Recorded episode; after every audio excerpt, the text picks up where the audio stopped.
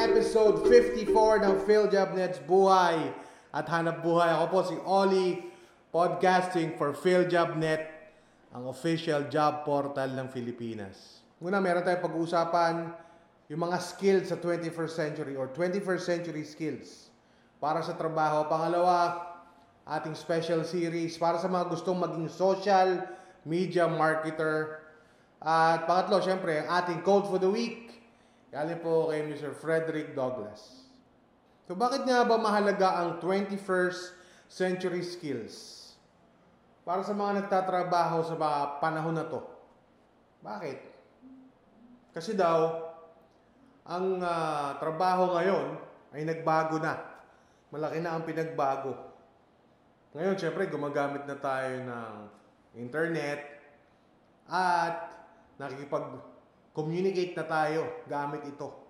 So, kailangan din natin na magbago kasabay ng panahon. Hindi lang naman yon syempre, di ba? Sa haba ng panahon na yan, natuto na rin tayo at nalaman na rin natin na may mga ibang kailangan para sa panahon ngayon. Unang-una, sinasabi ng mga eksperto, kailangan matuto tayo ng skill na critical thinking. Marunong daw dapat tayong lumutas sa mga problema sa ating organisasyon o doon sa team na kinabibilangan natin. At dapat creative din daw tayo para ma-handle yung mga sitwasyon na kakaiba. Kasi katulad nga ng napag-usapan natin, iba na yung mga sitwasyon ngayon. Masyado na siyang mabilis o fast-paced. So kailangan creative din daw tayo. At syempre, dahil gumagamit na ng new technology, dapat marunong din tayo makipag-usap o makipag-communicate. Effective communication skills. Kailangan din natin yan. At dahil nga rin sa internet o dahil sa mga bagong tools na ginagamit natin, dapat marunong din tayo makipag-collaborate. Hindi lang dahil sa tools yun eh. Hindi lang din dahil sa internet yun. Ang 21st century skills, kailangan ng marunong tayong makipagtulungan, makipag-cooperate sa ating mga katrabaho. Ano pa? Ano pa ang kailangan para maging epektibo sa mga panahon ngayon? Dapat bukas ang isip. Curious din daw tayo dapat sa mga bagay-bagay, mga bagong bagay, mga bagong proseso, at kung ano-ano pa. At syempre, meron din daw dapat tayong inisyatibo para gawin yung mga bagay na nararapat, kailangan para sa trabaho natin. At syempre, kung nahihirapan tayo minsan sa ginagawa natin, yung tinatawag na porsige, sa English tinatawag na grit. Yung pagpupursige para matapos ang isang proyekto, ang trabaho. At dahil nga bago na ang mundong ginagalawa natin, kailangan marunong din tayong mag-adjust o mag-adapt sa mga pagbabagong ito. At doon naman sa mga merong pangarap na maging leader, meron ka rin daw dapat ng leadership skills at social and cultural awareness. Kung ano mga nangyayari sa paligid natin. So ideally, yun yung mga skills na kailangan. Pwede natin pag-usapan to siguro sa mga susunod pang panahon para malaman natin kung ano-ano yung mga nas nakapaloob dito para makatulong tayo dun sa mga gustong matutunan to. Konting patalastas po para sa mga hindi pa nakakapag-rehistro sa PhilJobNet. Mag-register na po kayo para mas madali kayo makahanap ng trabaho. That's philjobnet.gov.ph P-H-I-L-J-O-B-N-E-T dot gov.ph Ngayon, ito yung second installment natin para doon sa mga taong gustong maging isang social media marketing person. Or, tinatawag din niya na social media manager. Pinag-usapan natin last time kung ano yung mga kailangan para maging social media marketer. Ngayon naman, pag-uusapan natin ang kaibahan ng social media at ng traditional marketing. Umpisa natin sa traditional marketing. Ang traditional marketing, dahil again sa mga eksperto, malaki siya. Malaki. Okay, malaki ang budget din, malaki ang ginagamit na resources. And yung mga nakikita natin ng mga commercials sa TV, sa print ads, and sa radio. Yung traditional marketing. Included na rin doon yung mga posters. So, traditional marketing yun. Ano pa ang traditional marketing? sarado daw yun.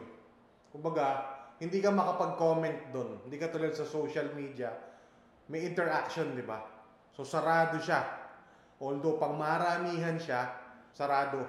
Kumbaga, ang inaalala lang niya ay yung sarili niya. O, ito kami, papakita namin sa inyo kung ano kami, at take it or leave it. Parang ganun yung attitude. Walang interaction doon sa mga viewers o doon sa mga nakakatanggap ng mensahe.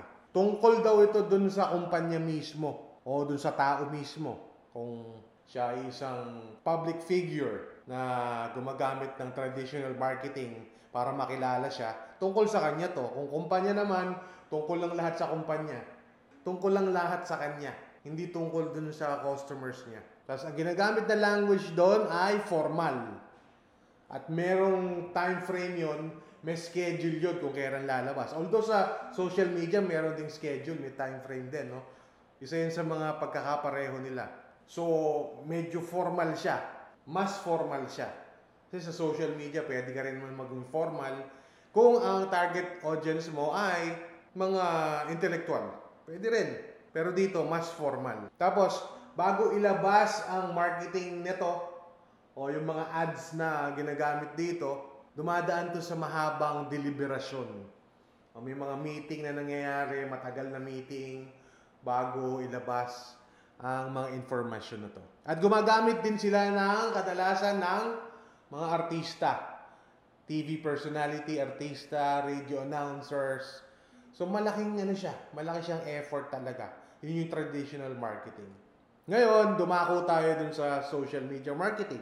Kadalasan, baliktaran nun. ba? Kung ang traditional marketing ay one-way street, ito two-way street.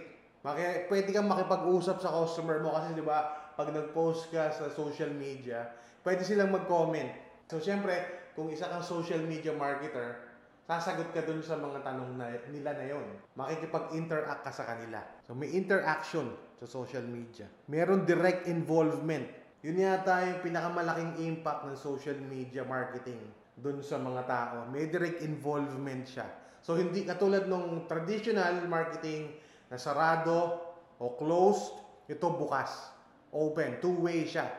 Pag nag-post sa internet sa social media, pwede kang maki-interact. Malalaman mo kaagad, malalaman kaagad ng social media marketer kung effective ba yung sinend out na information o sinend out na ad doon sa platform. Kasi may instant interaction. Pwedeng mag-like, pwedeng i-share. So malalaman mo doon pa lang kung effective yung ginagawa mo. Kaya nga, meron tayong conversation doon sa mga nagbabasa o nanonood ng ating mga videos. Kung may videos tayo sa ating page. At isipin natin lagi ito. Hindi na tungkol sa atin, hindi na tungkol sa kumpanya natin, tungkol na sa customer yung mga linalabas na information ng social media marketer. For example, itong produkto na to ay makakatulong sa'yo sa anong paraan. Ila, nakalahad doon yung mga bagay. Hindi lang doon nagpo-focus sa produkto, kundi mayroon pang mga added information. Minsan hindi na tungkol doon sa produkto eh. Tungkol na lang doon sa tao. Ano ba ang mga problema mo, issues na meron ka? Hindi ka agad pinipitch yung produkto o yung serbisyo. Sinusubukan mo nang tulungan yung tao o yung customer. Pag natulungan na yon, saka palang darating yung parte na pwede i-offer yung serbisyo. Pero not all the time. Kasi yung mga tao ngayon, mas matalino na sila. Mas alam na nila yung gusto nila. Sabagay noon pa man gano'n na. Pero ngayon, mas malaya ang mga tao na magbigay ng opinion. Sila na talaga yung nagko-control ng buhay nila. Kumbaga nag-feed na lang tayo sa social media ng information na baka magustuhan nila. Pero sila pa rin ang magde-decide in the end kung ano gagawin nila. At kadalasan, makikita mo, yung mga content nanggagaling na sa customer dahil dun sa mga comments nila. Kaya dapat makikipag-interact ka rin doon. So yun yung mga kaibahan at maaaring pagkakapareho ng traditional marketing at social media. Sa susunod po na episode, didiscuss pa natin yung mga ibang bagay tungkol sa social media. So meron pa tayong mga ibang i-discuss. next time. So hopefully nakakatulong po ito sa inyo para magkaroon kayo ng magandang path towards being a social media marketer.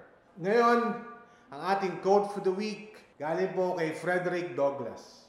Frederick Douglass was an African-American social reformer, abolitionist, orator, writer, and statesman. Ito po ang sabi niya, If there is no struggle, there is no progress. Kung walang pagpupunyagi, walang pag-unlad. At dyan po nagtatapos ang episode 54 ng PhilJobNet's Buhay at Hanap Buhay. Maraming maraming salamat po sa pakikinig. Ako po si Oli. Hanggang sa susunod po ulit.